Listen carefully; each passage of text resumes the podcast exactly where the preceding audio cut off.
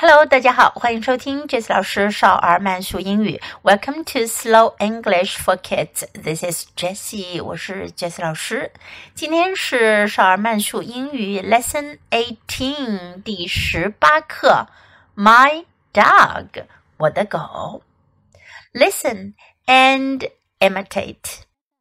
My dog can jump.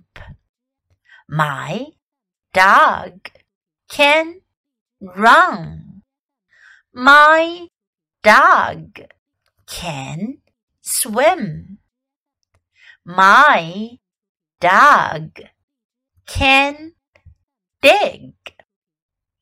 My dog can climb. My dog can sit. My dog can roll over. My dog can hug. Now I'll say the sentences at a normal speed. Try to follow me and imitate.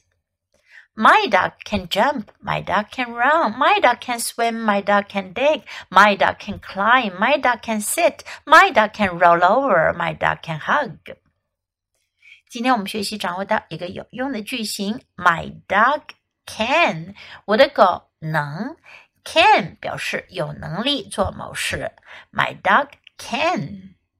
我们还学习到不同的动作的英文表达：jump 跳。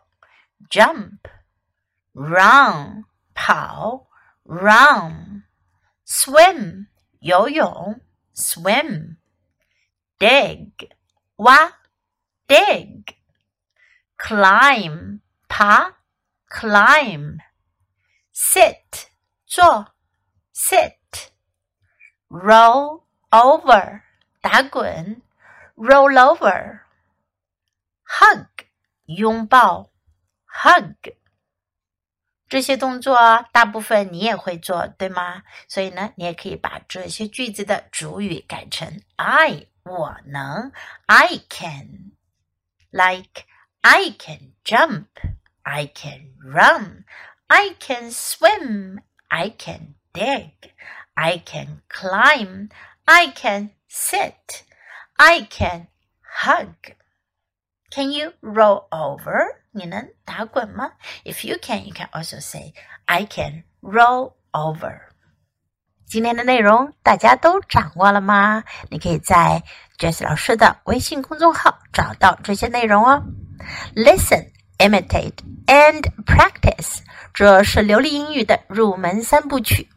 别忘了把音频节目下载到手机上，多听、多模仿、多练习。欢迎继续收听。Thanks for listening. Until next time. Goodbye.